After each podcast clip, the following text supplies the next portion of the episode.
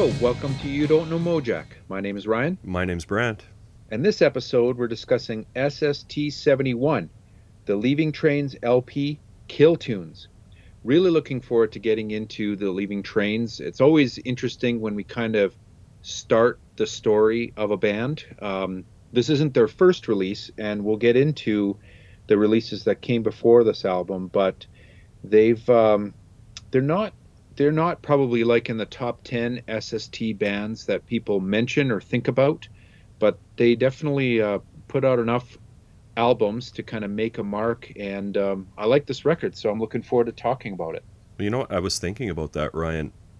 I kind of had a similar thought. Like, they are not typically a, a band that comes up when you hear SST. That people either talk about the famous bands, like the first wave of bands, like Minutemen, Black Flag, Meat Puppets, Husker Du, or they talk about some of the bands that went on to be more to do to be famous, like Dinosaur Jr., Sonic Youth, Soundgarden, Screaming Trees, what have you. I bet you the Leaving Trains have are like in the top five as far as the number of albums released on SST. like amount? Yeah, quantity. Mm, maybe. They might be. I mean, they've got uh, they definitely got a handful, and not many bands made it past three. You know? Yeah. Yeah. I mean, they're just. I don't know. I'm looking forward to kind of starting their story. Well, I, I was uh, also really into the Leaving Trains just because, and this is not a, a diss on anything that we've done in the last few weeks, but we've done a few comps, which, are, you know, don't get me wrong, that's fun. Uh, and then, you know, we were into some, I guess, some heavier type stuff. I don't mean heavy like sonically, I just mean like, you know, Slovenly, for example, which was a little more challenging, maybe. It was good to Dense. get in. Yeah, dense. It's good to get into some, some rock type stuff, some real rock Yeah. centric. yeah stuff. these guys this uh I, have always kind of thought of them as like a almost like a poppier punker drunker gun club almost i don't know Yeah, for sure. i don't know if that makes sense to you but can i hit you with a couple of spiels real quick Lay 'em on me, daddy. O.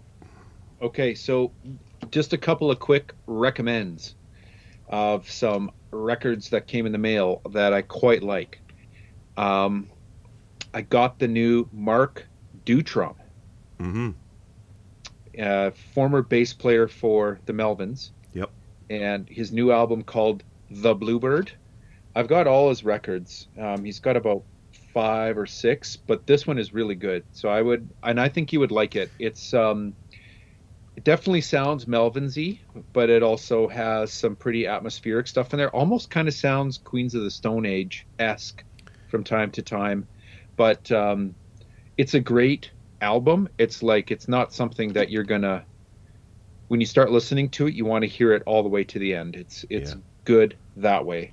Yeah, I, t- I usually check out his stuff, and and Yeah. I was aware of the new album. I haven't had a chance to check it out yet, though. Yeah, it's good. I, I think you would like it. And then another one that uh, just came out that I got, and I think you already know that I got this, but I got to pump it because it's just awesome as usual. Is the new Bob Mould, Mm-hmm. uh, Sunshine Rock. I mean, there's been a few comments online that it's like he's just doing the same old thing. I don't think that this this record. Well, this record sounds like Bob Mould, and he's got he's just a, a kick-ass trio again with uh, Wurster and Narducci, and He can't This- win, hey. yeah, It's like, it's like he tries to do something different, and everyone, everyone's like, "Put out another Sugar type album," or yeah, a- and then But- he rocks, and people don't want that. Yeah. But I I mean I think that that's just people who are being lazy. Yeah, Actually, yeah. is what I wanted to say, because I think he's he's still he's still keeping it fresh. There's uh, I don't know. It's just a great Bob Mould record, kind of as usual. I mean, he's put out a couple of stinkers, but uh, the last four or five have been really good. I wanted to ask you though about Bob Mould. I was thinking about like who from the SST clan, other than Bob Mould and maybe J Mascis Dinosaur Jr., who is still putting out this many records this frequently and this good. Can you name anyone other than those two? Uh, well, frequently, Thurston Moore has his hands in tons of different projects. I can't speak Okay. to the quality because I haven't heard all of it. I mean, and he was pumping out solo albums at a pretty fast clip for a while there too, like under his under the name Thurston Moore, and they I liked them, but you know I I like Thurston Moore. Okay. So yeah, I don't know. He's the he's the one that comes to mind, but The only other one that I could think of was maybe even Mark Lanegan. yeah, Lee Ranaldo's done a fair amount as well.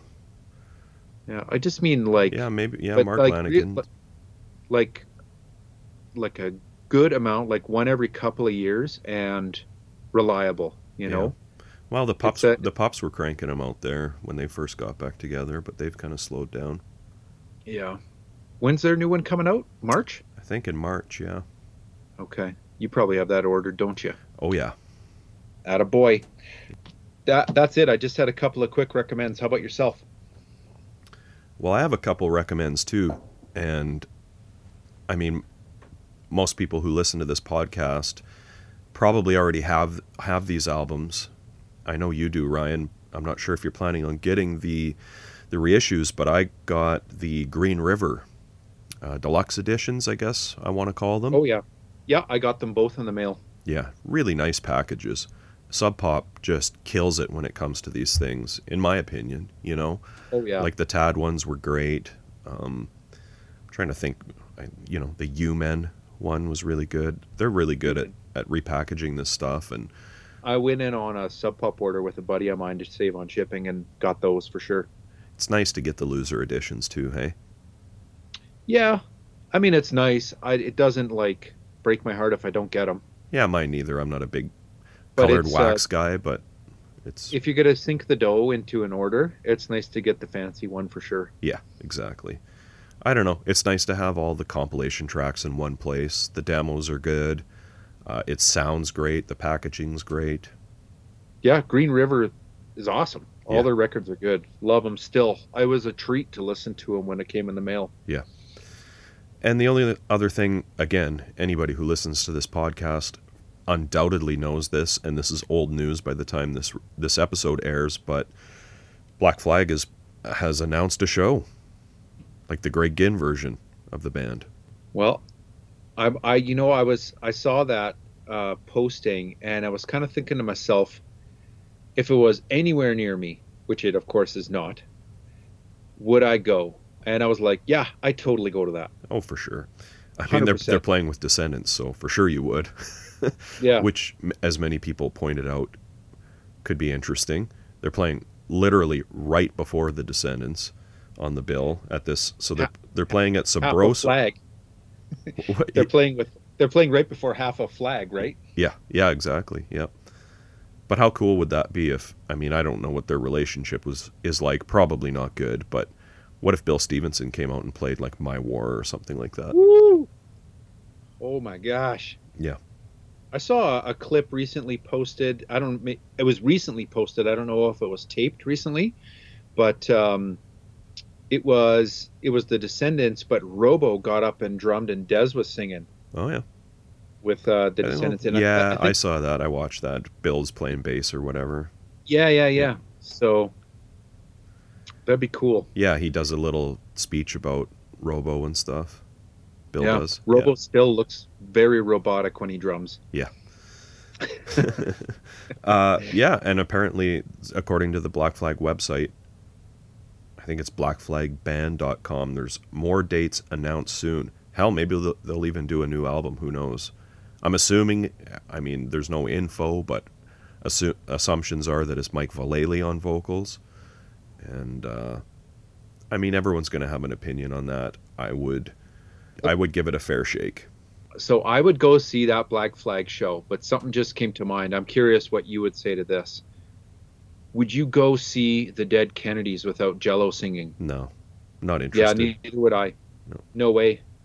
But I'd, I'd go see a Black Flag with Ginn in the band, no matter who's singing. It's different. Black Flag has had like four or five singers. Yeah. Yeah. There's Yeah. only one singer for, and I, I'm not a big singer guy. Uh, Like, you know, Black Sabbath is one of my all-time favorite bands. I love every singer that they've had in that band. All all eras, and Van Halen. I can I can deal with Sammy Hagar. You know, you can change out a singer in a band, but I'm not sure if you can do Dead Kennedys without Jello Biafra. There are certain Yeah. there are certain things you just cannot do. Yeah, that's pretty sacrilegious. Yeah. It's too bad, but uh, yeah, I, I'm happy to uh, to see we agree on those points. Yeah. Very well then. Uh, do you want to get into the leaving trains? Yeah, man. History lesson, part one. Hey Ryan, Yo, why don't you lay some Leaving Trains history on us? yeah. When we get into a band for the first time, and especially if it's not their first release, it makes sense to kind of go through um, the history in the band. And when you look up the leaving trains, you kind of see the same three or four kind of points. Uh, we're not really going to get into, you know, that falling James married Courtney Love or anything like that on this episode. What uh, what I want to dig a little bit more deeply into is in history lesson part one is the uh, the releases that came before Kill Tunes and uh, a little bit about their evolution. And uh, if you've got any points or whatever, just jump on in. And now I must say, um, I found some info that I couldn't really corroborate or was a little conflicting. Okay. So I'm just going to throw it all out there and let people correct us. Uh, well, I'll give you a little heads up too, Ryan. One of the things I like to do is, and Discogs is really hard to to search on sometimes. Oh yeah. Did you try clicking on some of the band members? Oh, yeah. Yeah, and I mean, and I mean, a lot of the stuff I know that these people were involved in does not come up, right? Yeah, exactly. But uh, I that is something I'm really interested in is all these little connections and how, you know, Falling James played with a lot of a lot of people over the years, and some of them on again, off again, and there's a lot of cool connections, and which may might be uh, completely uninteresting to some people, but to me, I, I like all that stuff, so I might be jumping in with some of that. Yeah, well, let's hit it, and I'll I'll uh, I'll try my best to kind of stay on topic too. I'll bring us back into the Leaving Trains fold. Yeah, you might Um, you might have to a few ti- a few times. Uh, I'll also mention Ryan. I spoke to Tom Hoffer, who's in, who was in the band during this era, and got some info from him as well. Nice. Okay, well, let's start then. Um, so my info has the Leaving Train starting out in 1980 and uh, formed in LA, Pacific Palisades, apparently, specifically, uh, formed by Falling James Moreland. And uh, as we follow the Leaving Train story, we'll we'll hear more about him. He's kind of known for stage antics and wearing women's clothing and whatnot. Um, anyways, Falling James, the first lineup that I could find had uh, James Moreland and then Manfred Hoffer on guitar, who uh, ended up being a bit of a visual artist for Leaving Trains and Trotsky Ice Pick, among others. Yep. Sil- Sylvia Juncosa on keyboards, and uh, we'll we'll follow Sylvia as well in the SST story. She becomes a member of SWA, and um, also puts out some at least one solo album, I believe, on SST. Yep. Uh, Manfred's brother, I believe, Tom, who you just mentioned, Tom Hoffer on bass. Yep. Um, he also played in a band called Into Damascus with Sylvia Juncosa. Uh, not into Damascus, just to Damascus. Oh, to Damascus, right.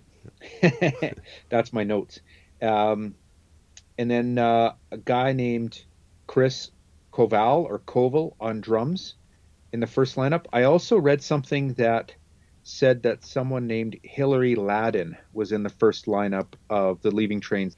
The info I could find too about the lead singer James Moreland is that he also previously played in at least three bands, like before Leaving Trains, that I could find, um, called the Downers, the Mongrels, and another band called Sluts for Hire.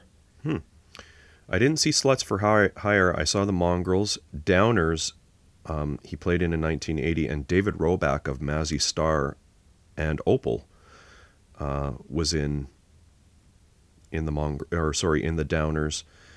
Uh, David Roback also played in Rain Parade with his brother Stephen Roback and John Hoffs, who is the brother of Susanna Hoffs, who was uh, the lead vocalist and guitarist in the Bangles. So Wow. Okay. lots of interesting. It's like playing that game Seven Degrees from Kevin Bacon or whatever. yeah. So it's a bit it's like actually that.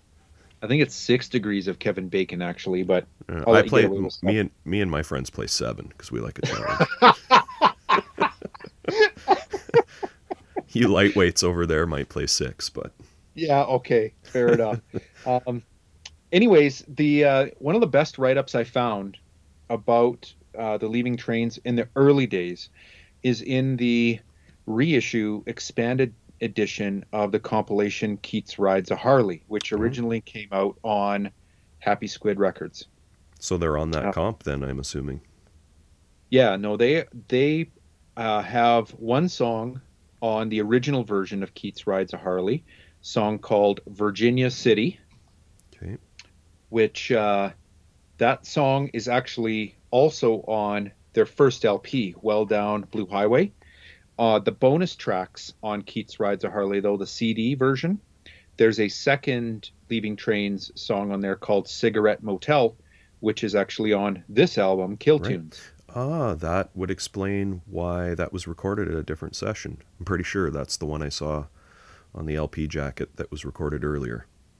Yeah, We'll get to Um, that. I'm, I bet you it's the same version. Then I was trying to figure out why that was. no, it's not. Okay. No, it's not. It's not. Um, anyways, the uh, the write up in the jacket, it's uh, it's actually by uh, Manfred Manfred Hoffer writes the write up, and um, another interesting connection for the Leaving Trains is uh, this Happy Squid Records connection, Big time. um, and also also with um, Vi- Vitus or Vitus Mataré from the last. Yep. Um, Manfred explains it as they they started out using they used to practice on basically the bikeway on the beach, um, but then they got kind of chased away and ended up practicing in the parking structures at UCLA because you could get free power there.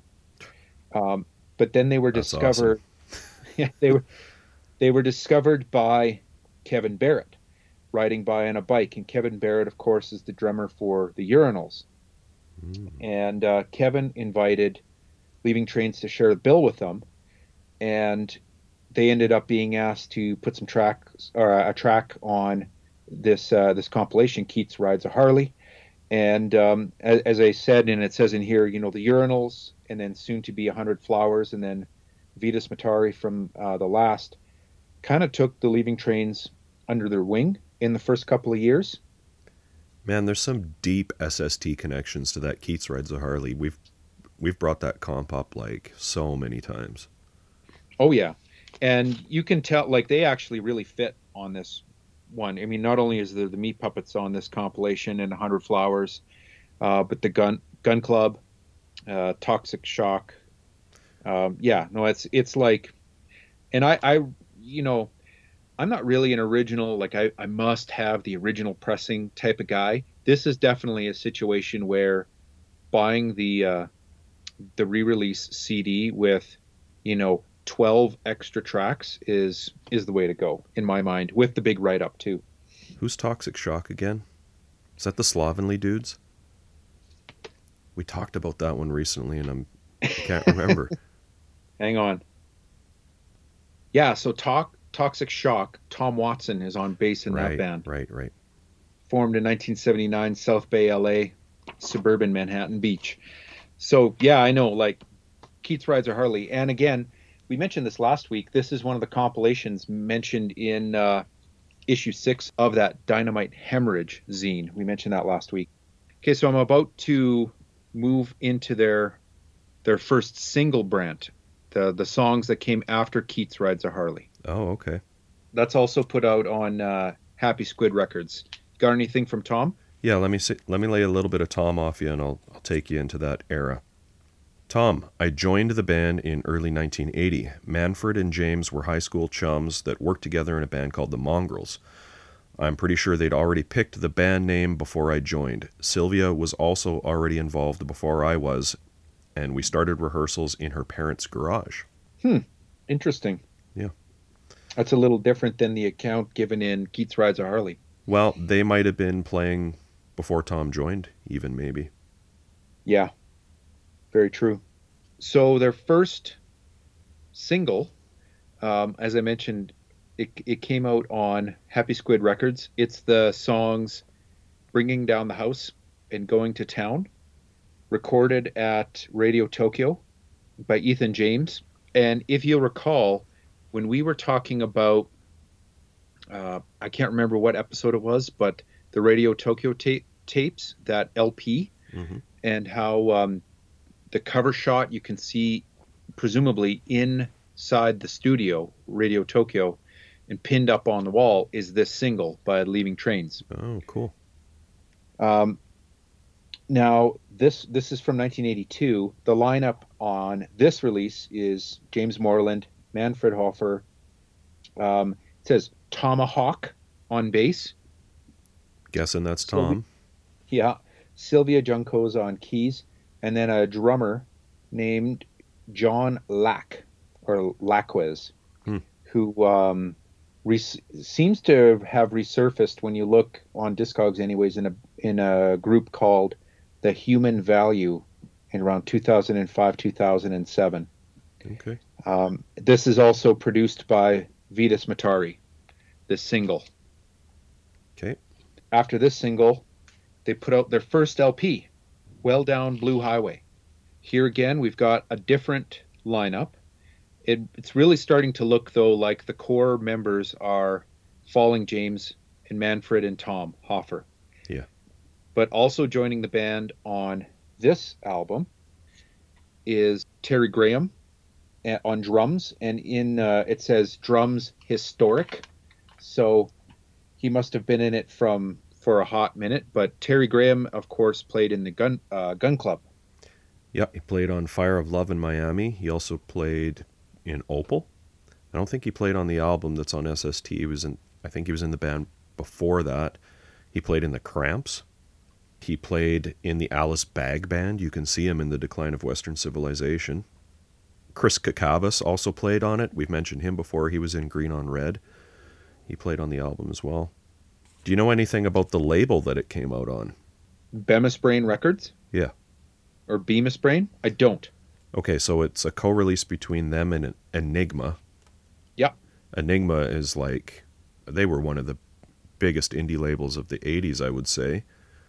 Um, especially when they joined up with Reckless Records. I used to buy tons of that stuff. I think I used to Yeah, mail order it. Me too. Yeah. And they I mean they were all over the place from punk rock to glam rock to metal. That label Bemis Records uh, was started in 1984. It's a indie label out of Long Beach by started by Jimmy Bemis or Bemis of the band Modern Warfare. And they put out stuff by Nip Drivers, Modern Warfare, The Super Heroines, The Crude, Tex and the Horseheads, self-titled album, uh, and some comps because everyone did comps. When men were when men were men and sheep were scared. You ever heard of that one? I have not. Uh, Who's on that one? um, well, I'll get to that in a second. Hell comes to your house, volume one and two. Ever heard of those? They do ring a bell. Some of the remember. bands were like Secret Hate, who were a New Alliance associated band. Forty Five Grave, One Hundred Flowers, The Minutemen, Blood on the Saddle, another New Alliance band.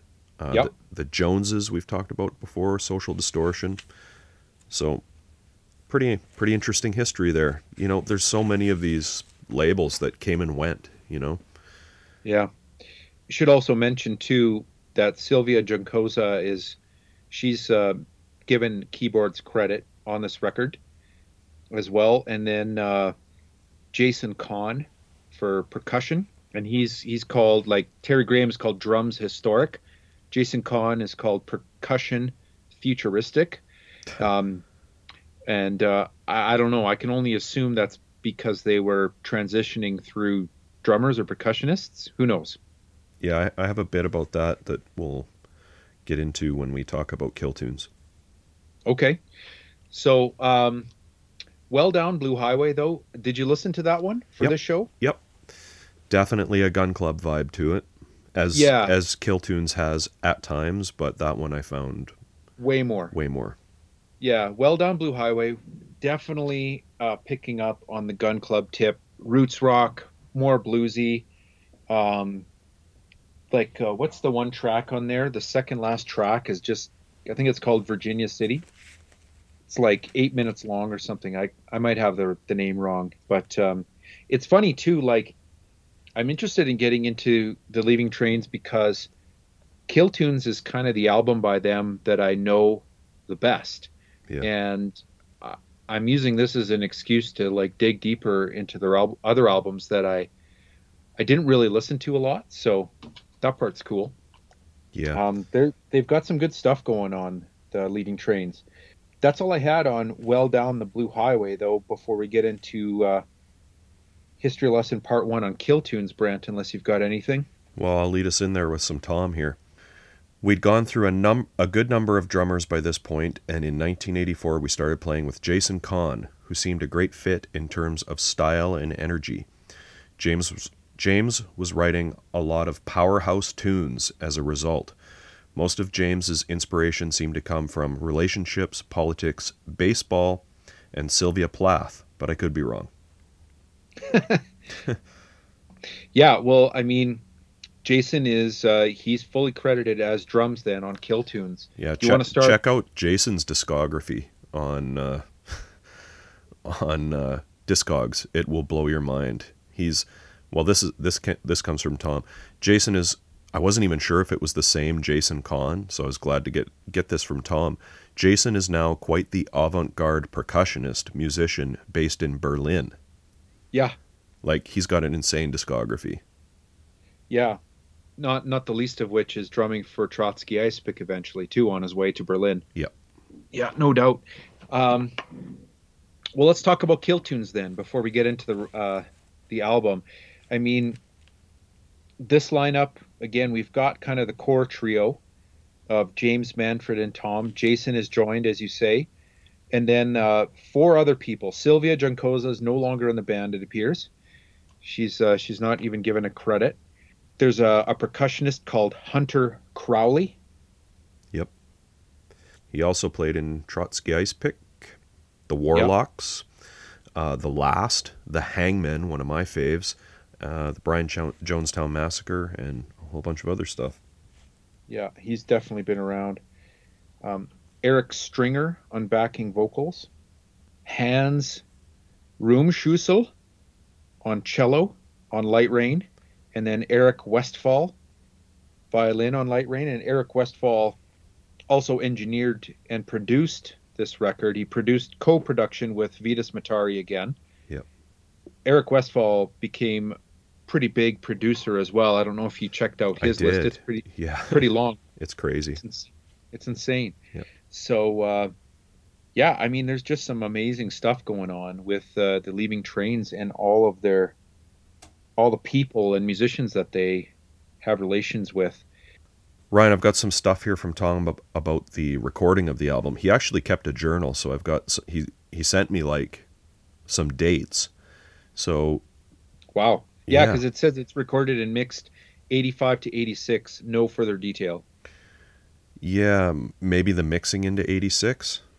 So here's what I got from him February 3rd, 85. These are all 12 a.m. to like 10 a.m. type sessions.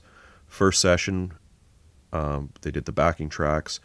And then February 17th, 85, 12 a.m. to 8 a.m. Backing tracks for Warning Track, Falling, and She's Looking at You. Earlier that night, we played at Madame Wong's with Channel 3 and the Joneses.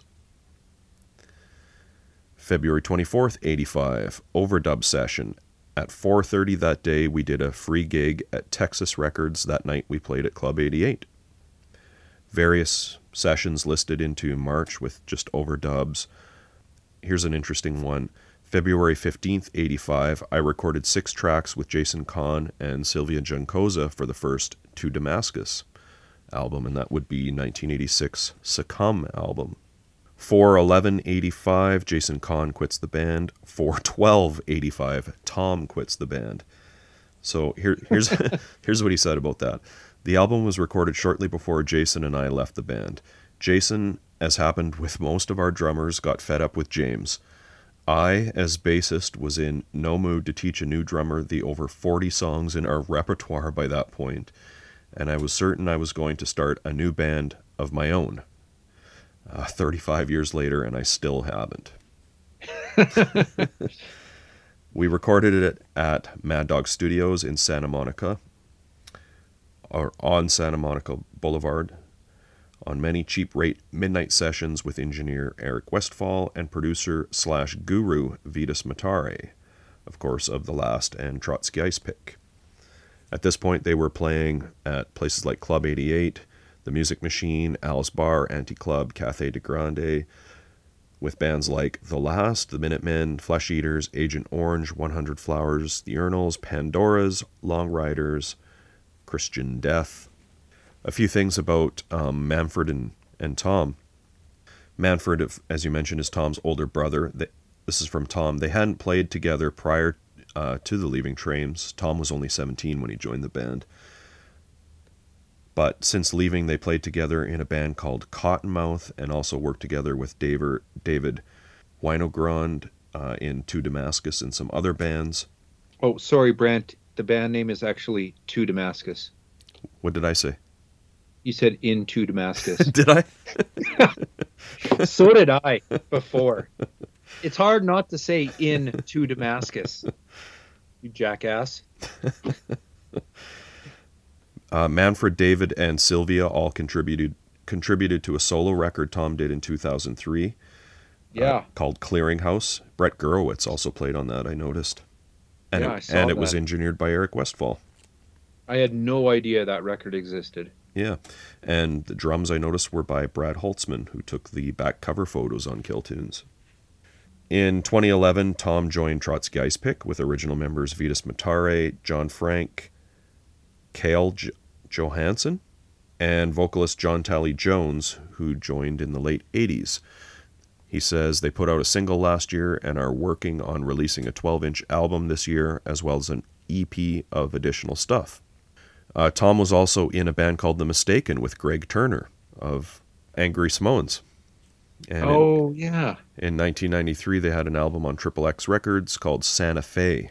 I checked it out. It's kind of like a surfy kind of thing. It's pretty cool. What's the name of the band? Uh, the Mistaken.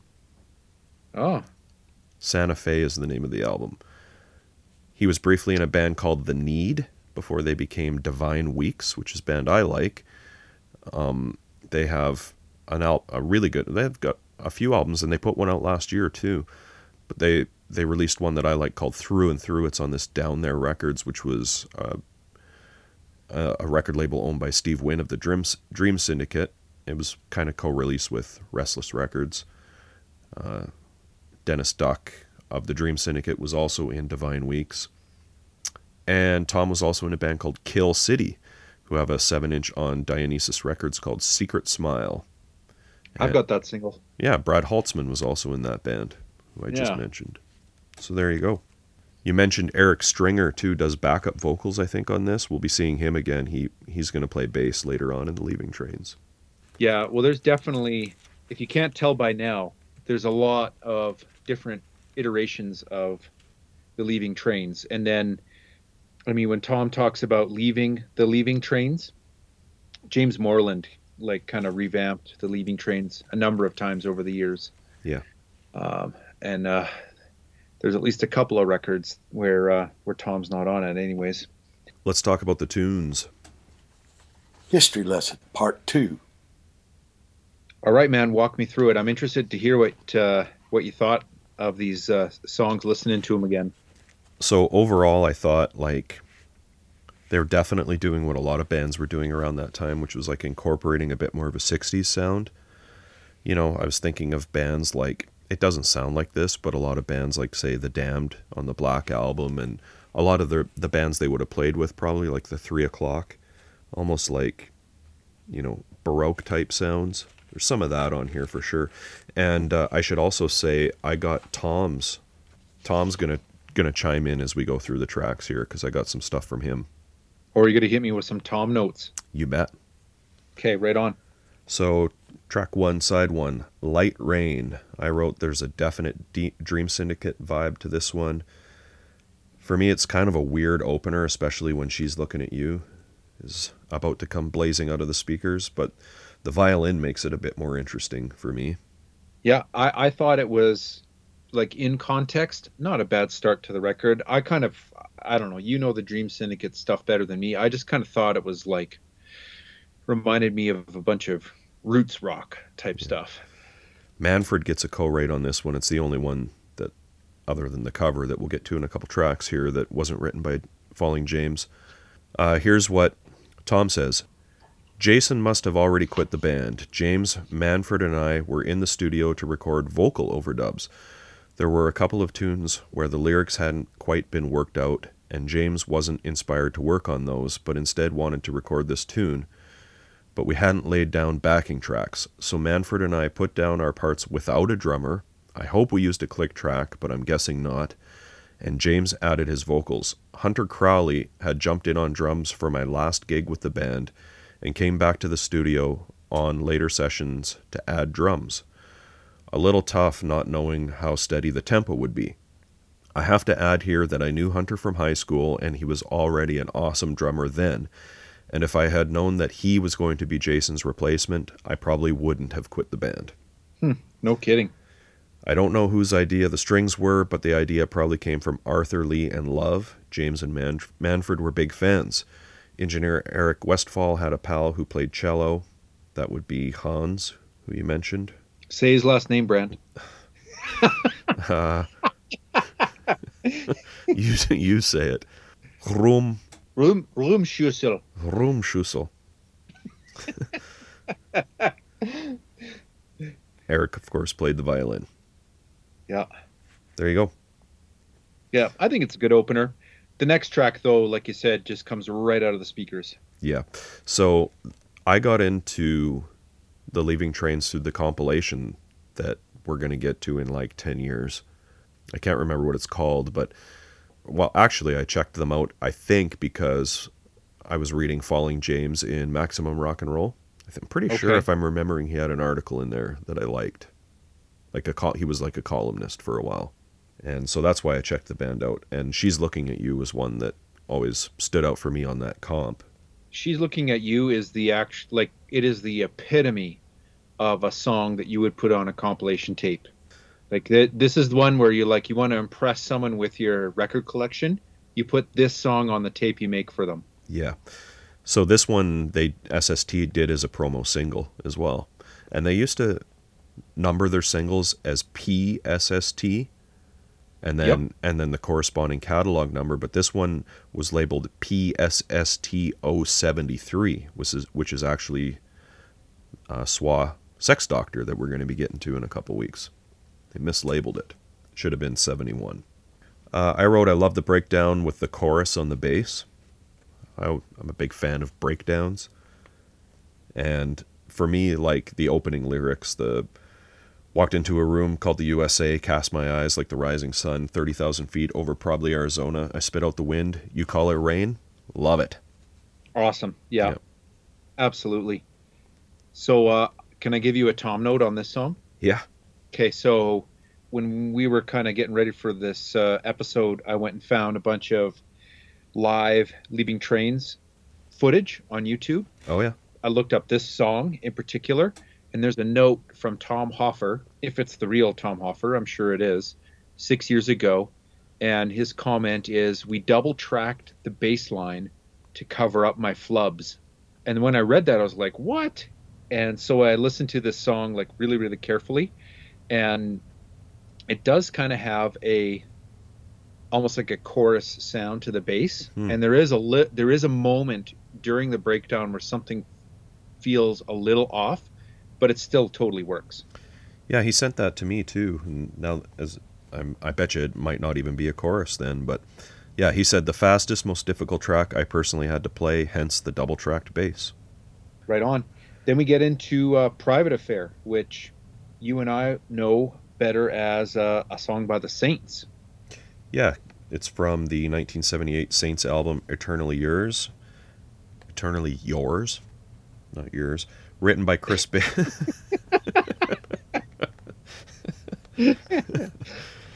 Why? What's wrong with yours? written by We, Chri- probably- we got made uh, enough fun of for our accent. Been- let's keep in the yours. Sure. Written by Chris Bailey and Ed. How do you say his last name?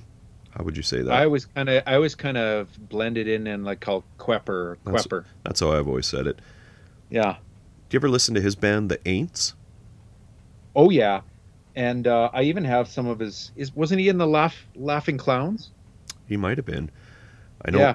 I- have the I have the Aints though. yeah, I have a few of their albums, and they put out one last year that was really good too, called The Church of Simultaneous Existence. The Aints did. Yeah. What? Yeah, I didn't know that. If you if you want to hear like what you wish the Saints sounded like, Instead know. of Chris Bailey's crappy blues bands. yeah, then you should check out the Aints. Uh, well, no, I've got their older stuff. I didn't know they were still putting out tunes. Yeah, man. Yeah, Ed Cooper, Kepper, or whatever. He's in. He has a bunch of solo albums too. Yeah, I I've I've heard those. They're not the greatest, but I, I like the first few Laughing Clowns records. Gotta love the Saints. Well, here's what Tom says. We loved the Saints. Who doesn't? So this was always a fun cover to do live. Jason does a particularly great job on here. It's a good cover. Yeah, those those first few Saints records are You can't touch the first four, man. yeah yeah they're pretty deadly.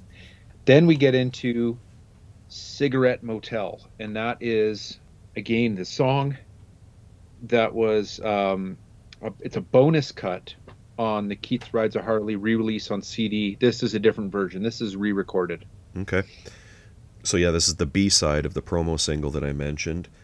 I wrote it definitely has that late 70s LA punk sound, definite X influence going on on this one, which was echoed by Tom. He says, "One of our three oldest tunes. The intro to this was Vitus or Eric's idea. It's my isolated backing vocal to Black, both forward and backwards, inspired by X." Yeah, for me, my notes just say this is a the a prototypical LA rocker. That's what I've got. Yeah. And then it's uh, ten generations. Now I'm interested to see what you think of this song. I wonder if you heard the same thing I did. Ten generations, Brant. I just wrote more late 70s punk, a bit of a British punk vibe. British oh, to me. oh, had a boy. So for me, this has got like Mick Jones all over it. Clash? Now, yeah, no, I'm not saying that they that this is like derivative, but it may have been influenced by something else too. But that's for some reason that's really what came to mind for me listening to this tune, especially kind of the the ringing, the ringing solo notes, very Mick Jones for me. Well, check this out. Here's from Tom. One of my fave Trains tracks. Also, always fun to do live. Our love of the Clash probably comes through on this. Oh no Yeah. way! I, I probably shouldn't admit this, but sometimes when we did this live during the second half, I'd start playing the bass line to the Go Go's head over heels. Well, anytime that I listen to something that reminds me of the Clash, I just listen to the Clash for an entire week. So I know what I'm going to start doing tonight. Track six, Kinnett, is the ballad for me. It's got a Slow jam. It's got a real classic rock feel to it. This is the one that was recorded at a different session, not Cigarette Motel that I was thinking about. Yeah. It was recorded in August of '84. Uh, here's what Tom says about a cousin of James James's with whom he had an ongoing correspondence. I'm not privy to the details, but he undoubtedly has a soft spot for her. Then we flip it over, and the first track on side B is a drunker version of you. This would probably be a bit of a kind of has kind of novelty lyrics almost. Not really, but Yeah. it's probably my least favorite track. Yeah, it didn't do much for me. Here's what Tom says A total mess. This was one where some of the lyrics were written at the last minute. The ambient noises were recorded outside of the studio in the middle of the night, which undoubtedly endeared us to the neighbors. That includes us sticking a microphone on the end of a very long cable out the front door and aiming it at the street as engineer Eric drove by in his 60s sedan and lay on the horn as he passed, which you can hear at the 228 mark. As we were outside, someone noticed an open garbage dumpster against a brick wall and thought it would be a great idea to throw a beer bottle at the wall over the dumpster and get the sounds of both the breaking bottle and the resulting shards landing in the dumpster. Not sure how James could have gotten any glass in his finger from that distance. Hmm. Uh, and then the second track is Black. I wrote has a bit of a SoCal, that SoCal sound to it. Yep, I agree. Here's what Tom said Another of the awesome tombs James wrote in 83 or 84, this one about the plight of the Native American, I believe, not black, not white, a ghost.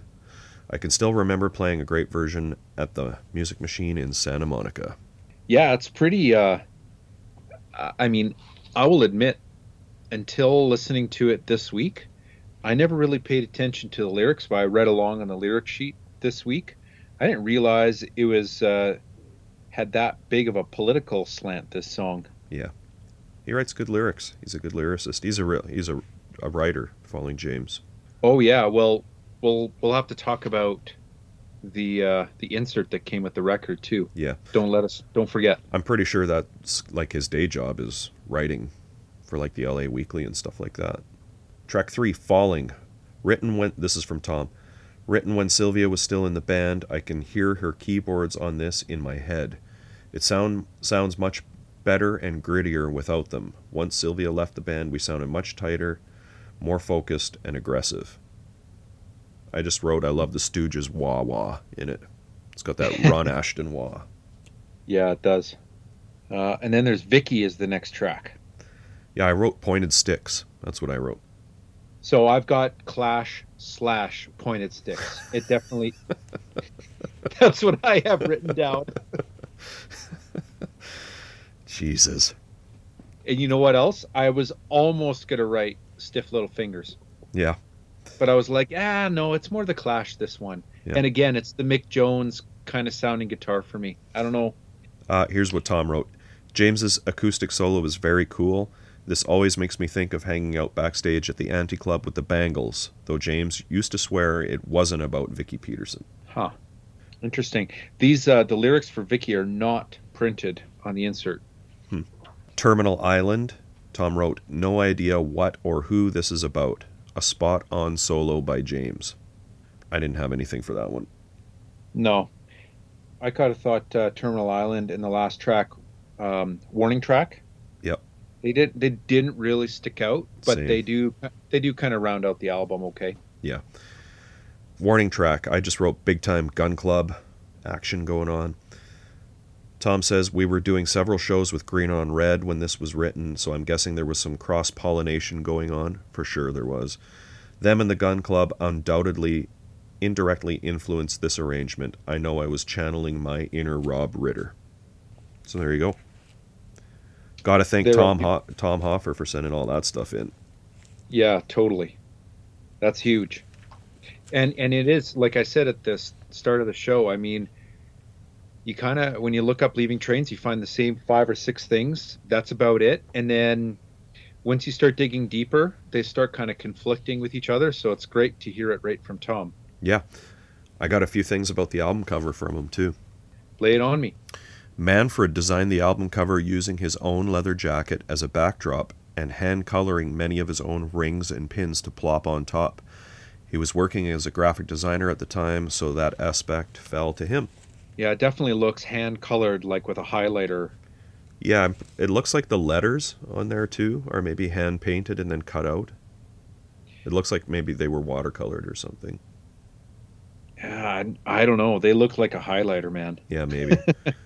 Yeah, and it, but I, I agree, hand cut out. and you know a lot of these rings or whatever pins and stuff there's like skulls demons bats an iron cross spider webs there's a chopper like a motorbike You know what I thought of when I was looking at these designs on here, like the demon head, skull and crossbones, the bullet, the Indian head, the uh, the Grim Reaper. You know what I thought of? How wicked it is. no, no, but you're gonna like this. You're gonna like this. What's that? Uh, what I thought of when I was looking at this cover, I was like, Brant either has all of these or wants them all. Yeah, I want them all. Yeah. yeah, Yeah, I, I would knew it. I would sport that leather jacket for sure. I know you would. Yeah. I know. Um, what about the back cover? Well, I'm assuming that's James in a dress playing the Les Yeah. Paul. Yeah. And I'm assuming it's Manfred playing the other Lester on there, the black one. Yeah, That that Pretty, uh, pic- I that- mean, whoever that is, that photo is the cover of the cassette version too. oh, okay, I didn't know that. Yeah. Huh. Which makes sense if you look at the shape of that picture. It's more of a cassette shape, right? Yeah, I was interested that there were like two Les Pauls on here because I mean those were pretty pricey guitars back then, even too, right? Yeah. You know, usually you're playing juniors or specials or something like that. I don't know. Or uh, what's Or what's an the SG uh, what- yeah what's the one that uh, Joan Jett played? She plays um, a double cutaway, I think, like a Yeah, what is? know, studio maybe. What do you call those that- things? Yeah, but uh, but that's what I'm getting at. Like the cheap, the cheaper Les Paul Yeah. type guitars, right? Yeah. So, and I mean, uh, Manfred's has got like the white. Um, what do you call that? everybody played the Johnny Thunders guitar. Yeah, Yeah. exactly. Yeah. I don't know. He's got the white. Uh, what do you? I don't know what you call that. The banding or bonding or something like that on a guitar. I don't know. Yeah, those are like, yeah, they're those would fetch a fair price today, I'd say. Yeah, a couple of grand, I bet. Yep. Um, so we mentioned already, produced by Vitus Mataré, Eric Westfall, engineered by Eric Westfall, recorded, mixed 85, 86. Thanks for the details from Tom. Mad Dog Studios, Venice, California, except Kinnett, as you mentioned, recorded August 84 at Lyceum Sound, Mar Vista, California. Engineered by Vitus, cover photo by Greg Allen. You are, and you already mentioned uh, that Brad Holtzman does the back cover photos. Yep. And uh, the front cover by Manfred Hoffer. It's got And, quite the uh, insert too, like hand drawn shit on there, like wording. Is it hand drawn? I don't know. It looked like it. Maybe not. I don't think so. I don't know. Some of it does definitely look like it was uh, put together by hand, though. I Yeah. think you can say that safely. The borders are a little askew. Yeah. But it's got uh, insert photos by Greg Allen, Kerry Gold, and Janine Shaver. No, uh, no credit for each photo. We don't know who did what. I do like uh, Tom's. It looks like either like a shark skin or sparkly suit jacket, and uh, he's sporting a Fender bass, which is perfect. Um, and and looks like Falling James. He's got like a, like a 60s 70s type of uh, shirt on, Hmm. white bell bottom pants. It looks like. Nice. Yeah. And then um, now here's the thing, Manfred. He's got he's got a different guitar there. Like that's not a Les Paul. Hmm. That might be a Gretsch almost, is what it looks like. Man, they had the arsenal down. Yeah. Lots of lots of git boxes. Some real gunslingers there. Yeah, I'm trying to look flip over the insert and see what other guitars are here. You can't tell. You only really get a shot of Tom's bass Hmm. in these uh, pictures in the back. On the back, though, James Falling James wrote a big story vignette. It's hard to tell what it is. It's very poetic, whatever it is, whatever you want to call it. Yeah, it's like um, you're going on a trip from place to place, you know, starting out in Montana Avenue and you go anywhere, you know, from Central Central America, Madagascar, Tierra del Fuego, and it's pretty random, but um, it's an interesting read when you're listening to the record. Yeah. You know what I I wish I would have asked Tom how they ended up on SST. Well, I you know I didn't find anything on that, but I kind of assumed it was a lot like um, The farm team deal. what deal? happened with what's that? Like the farm team deal? Yeah, with Happy Squid almost. Although they were on Enigma for a moment there, but just like Angst, you know, Leaving Train started out on Happy Squid, so farm team it, man. That's Yeah. kind of what I was thinking. Maybe, hey? Yeah. I think that Happy Squid like could they could stand to have like they didn't put out a lot of stuff. They could stand to have like some awesome numero group box set put out or something yeah. like that. Yeah. That would just be that would be a mind blower. I don't think enough people would buy it unfortunately, but I think it would just be so killer. Yeah. I'm really looking forward to getting into more Leaving Trains, man. I was really digging this album. Yeah, let me let me hit you with some uh, some dead wax before we do ballot result. Okay. So side one says, "Tunes don't kill, people do." Hmm, where That's did we just. one. That sounds like the Chunks thing. no, uh, The Chunks thing was people don't kill, songs do, or something like that. yeah, hey, we got back to back dead something wax like here. that. I can't remember what that was on. I thought the last one was Spot Rules the Toilet Stools. Oh, yeah, right. Yeah. That one might have been uh, from ballot result, like the Minutemen double LP that you're talking about. Maybe, hey? Um, and then side two, the dead wax is I buried Manfred. Hmm. That's it. Chapter one of the Leaving Trains. Very cool. Yeah. Ballot result. What's your pick? Uh, it's I don't know. It's the only one you could pick for me on this record. She's looking at you as the Stone Cold classic off this record. Period. Totally. Yeah. It's uh, if if we're doing a ballot result compilation tape, that song was made for compilation tapes. What's next week? Next week is SST 72, the Desperate Teenage Love Dolls soundtrack. I'm looking forward to this one because I, I like this soundtrack a lot better than the uh, the last Teenage Love Dolls one we did. All right. Hey everyone, thanks for listening. You can find us on Facebook, Instagram, Twitter, Tumblr, all at Mojack Pod. We post all kinds of info and tons of pictures of the bands and albums we discuss on the show. Our blog is mojackpod.com. Please check it out for some exclusive content. If you like what we do and want to support the podcast, the best way to do that is to tell your friends about the show. Subscribing, rating, and reviewing on iTunes is also appreciated. We love hearing your opinions, corrections, and feedback, so feel free to post on our social media sites and send us an email to mojackpod at gmail.com. Thanks again for all the support, and we hope to see you next week.